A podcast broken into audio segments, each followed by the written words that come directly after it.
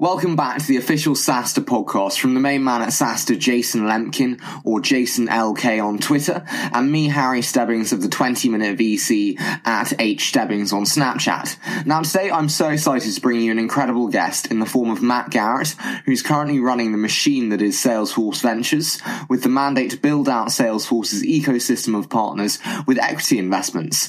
And Matt has led key strategic investments at Salesforce in companies such as Gainsight, who've been on the show before, Invoca, again, have been on the show before, as well as Anaplan and InsideSales.com, just to name a few. Prior to Salesforce, Matt was a VP at the prestigious SaaS investor Battery Ventures. But I have to say quickly, before we dive into the show stay with Matt, I'm currently reading Jason Aaron Ross's new book, From Impossible to Inevitable, and genuinely, without the bias, it's such a fantastic read and really recommend it. However, probably shouldn't have missed Jason that I haven't fully read it already. However, enough from me, so I'm now delighted to welcome Matt Garratt at Salesforce Ventures. Good. That's perfect. Okay, I think we're warmed up. Matt, it's absolutely fantastic to have you on the official SaaStr podcast. Thank you so much for joining me today. Thank you so much for having me. Excited to be on the podcast. Now, I'd like to start by hearing a little about you and how you came to be VP at Salesforce Ventures.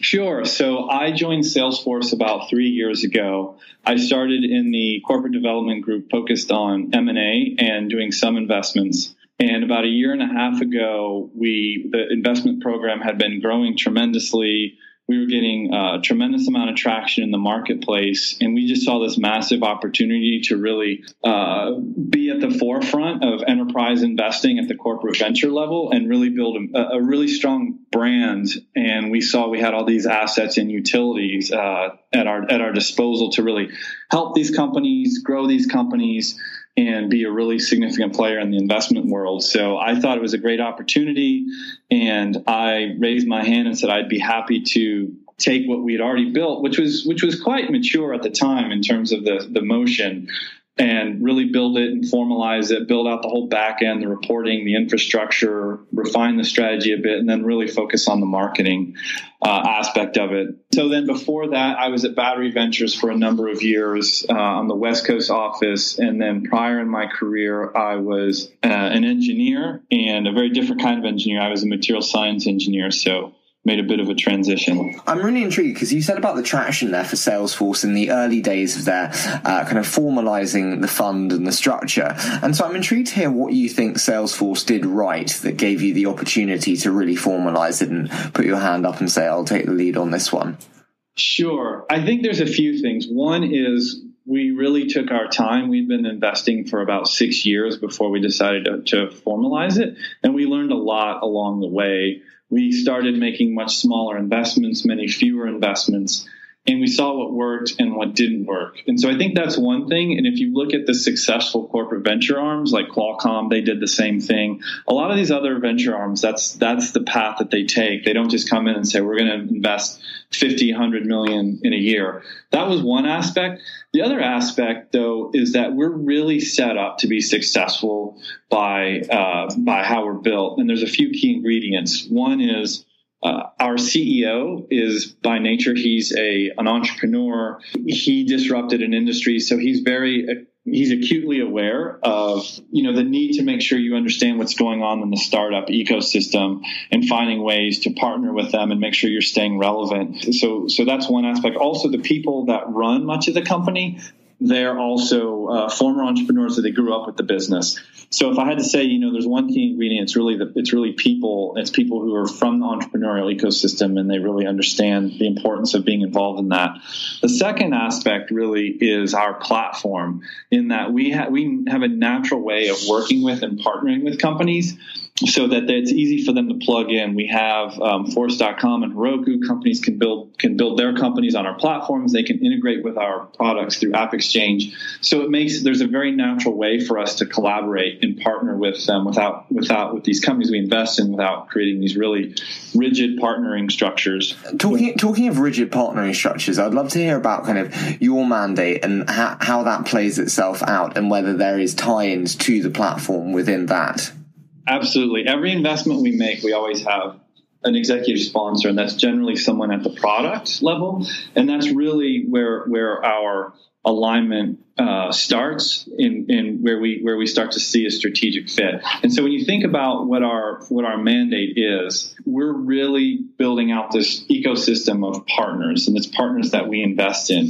And what that does is essentially it allows us to access all this innovation that's being developed by these companies and bring it into our platform and then and then it makes our product our platform much stickier. We're able to offer that through our product to our customers. And so it helps the companies that we invest in and then also really helps our our customers ultimately. So and that's really what drives. We're always thinking like what's going to make the customer more successful? That's how we we think about it and that's really what the mandate is is it's customer driven investment and building out this ecosystem of partners.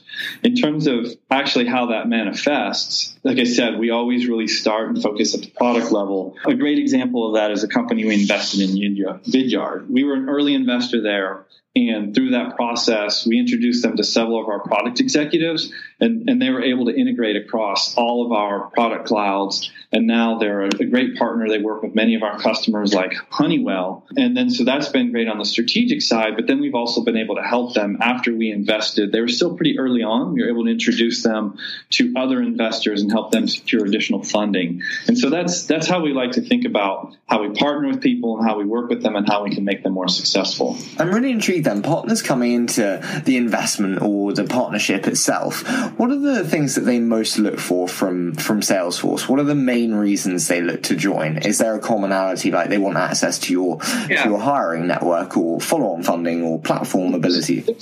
There's three things. There's a lot of there's a lot of different benefits that they get from uh, working with us but there's three that we really focus on. One is just the credibility. They get a tremendous amount of credibility with our executive team internally and also with our customer base. So once we invest, you just that just provides a, a tremendous amount of credibility. Uh, we also give them a lot of access to our executives before the during the diligence process, as I mentioned, introducing them to product executives, but then during and then after the investment, and that's where the third piece comes in is that we really provide a lot of advice, and we like the way we like to think about it is we started as a you know we were a startup at one point. We've grown into a multi-billion dollar company and we've learned a lot along the way. And we're making ourselves available so that if you have a question on how do I think about pricing, how do I have very specific questions around pricing, how do I think about what KPIs should I be looking at from the finance world to help drive certain outcomes in sales. And so we can provide really tactical advice as opposed to just coming in and being very general and bringing someone from uh, marketing who doesn't know about SaaS businesses who's a generally a, a, great marketer, but maybe can't provide the, the concrete, exact, specific sort of guidance that these companies want. And you mentioned the nitty gritty there and kind of the deep metrics. So I want to discuss the diligence process for you at Salesforce now um, and what you really hone in on and how this differs potentially from traditional venture funds. So everything with us always starts at the strategic level. And so we sit alongside all of our product executives and we're always thinking about, you know, what companies are we going to acquire? What products are we going to build? And where do we need to partner? And when we think about partnering, we like to invest to make that partnership stronger. So the first thing is really getting a product team and some of the engineers from one of the product teams involved very early so that they can assess the strategic fit, assess the technology. And the nice thing is, if you if you've ever worked at a venture, a traditional institutional venture firm, it's the same process, but generally you're much further down the path before you can find the best product person and the best engineering team to really help you assess this company. You know, we can spin that up immediately. And so once we once we have he's like, wow, this is this is an amazing technology, this is an amazing company, this is going to be really great for our customers. Um, then we also start to look at some of the financial considerations as well. So we do look at the financial aspect and the and the team dynamics, and we want to make sure that you know this is money well spent, not only to drive a strategic relationship, but also that financially that's gonna that this will make sense. I'm intrigued about kind of you mentioned the the process there of investing in startups with Salesforce being a, a, very differentiated investor to more traditional VCs. How does the investment decision making process differ itself? Do you have Monday morning partner meetings and do the standard VC uh, investment process? Our process is we have Monday morning partner meetings and we talk about any new deals coming in and I have two employees in London, one in Japan, and two investment professionals here. So it's a it's a global it's a global group that working with. But we then work with the product teams, the product executives, the GM of our products to make sure that they're supportive. John Somorjai, who runs all of corporate development, we need to get his support for the investment as well. And then ultimately we send a, you know, a, a, an investment memo to our executive team that goes all the way up to um, Marc Benioff, our CEO, for final approval. So it's a, it's a pretty rigorous process that we go through. And, and how do you look to work then with other institutional investors in the environment? You know, do you find yourself largely drawn to co-investing with corporates too? We view ourselves really as strategic. We're looking in the cloud space uh, broadly, and we look at those investors who are most, you know, accretive to what we're trying to do. And that tends to institutional investors. They're great partners. We provide the uh, value front. We can help accelerate the growth of these companies, and we invested aside alongside them. And they're going to be the ones who provide the ongoing governance and oversight, and and and uh, they're typically leading rounds. It's a very symbiotic relationship with them. And uh, then, in terms of you mentioned acquisitions and which companies you're potentially looking to buy, how does M and A work within Salesforce Ventures with regards to do you need to have prior investments in them at a seed or a Series A stage? Do you sell your portfolio companies to your competitors potentially? So the way we again, the way we think about the investments, it's different than the M and A. We, we're, we're, really it's about building this ecosystem of partners and making our customers more successful by investing and, and giving them access to that innovation. Time to time, we do acquire some of our company, and really what the decision is is we want to make that investment. We want to partner, and then as we get to know a company, we think ultimately that there's going to be more value by acquiring the company than sometimes we will. A good example of that is SteelBrick. We were an investor in SteelBrick. Um, we got got to know them, really helped us make a decision really quickly on the acquisition. And, and, and you know, acquiring a company is kind of like dating. You want to get to know them before you before you decide to make that acquisition and make sure that both sides it's going to be successful on both sides. If you were to roll it up, we acquire a minority of the investments we've made. Uh, we've had five companies go public. Um, a few dozen of our companies have been acquired. We've only acquired a handful of those, so it's not the main purpose or the strategic intent uh, of the investment program. Mm-hmm. And and you, meant, you mentioned there, obviously, the successful companies, those that have gone public, those that have been acquired.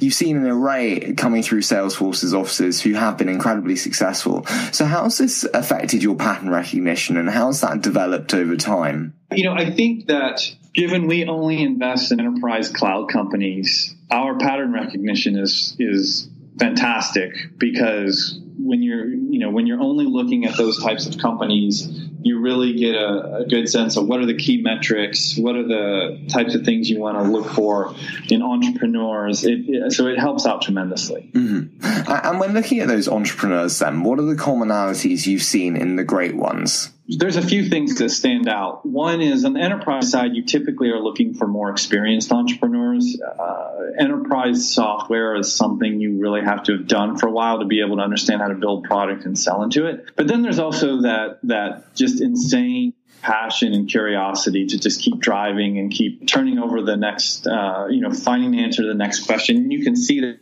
in the diligent process. If you if you come up with some roadblocks or some questions, or you meet a company early on, the really great ones, boy, if you meet with them two, three, six months later, they've just they continue to make progress, continue to grow.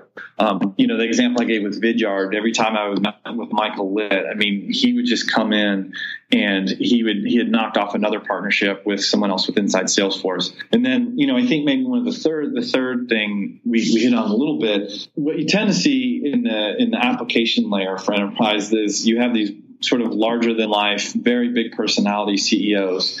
And I, I think you you uh, because a lot of times it's it's a very sales and marketing driven organization, so you, you, you see that a lot. And, and how much of a role do you think that plays then in CEOs taking on the personas that potentially isn't true to their real character? Well, I think it has to be true to their real character. I think you have to find find a bit of that in yourself, and maybe that's not hundred percent, you know, the easiest to do to, to convey this this larger than life persona. I think if it's not genuine and it's not true, it will come across as you know artificial and it won't be successful. So I think it's maybe locking into that aspect of your personality and really driving that home. Because at the end of the day, I mean, you have to. It's it's sort of an irrational thing that you're asking people to do. Hey, you know, come work for me we're going to change the world. We're going to make this amazing product. You're going to take less money for now, but boy, you're going to see a bunch on the back end and we're going to make something great. So I think you, you really have to be able to paint this vision and lock everyone in your organization around that.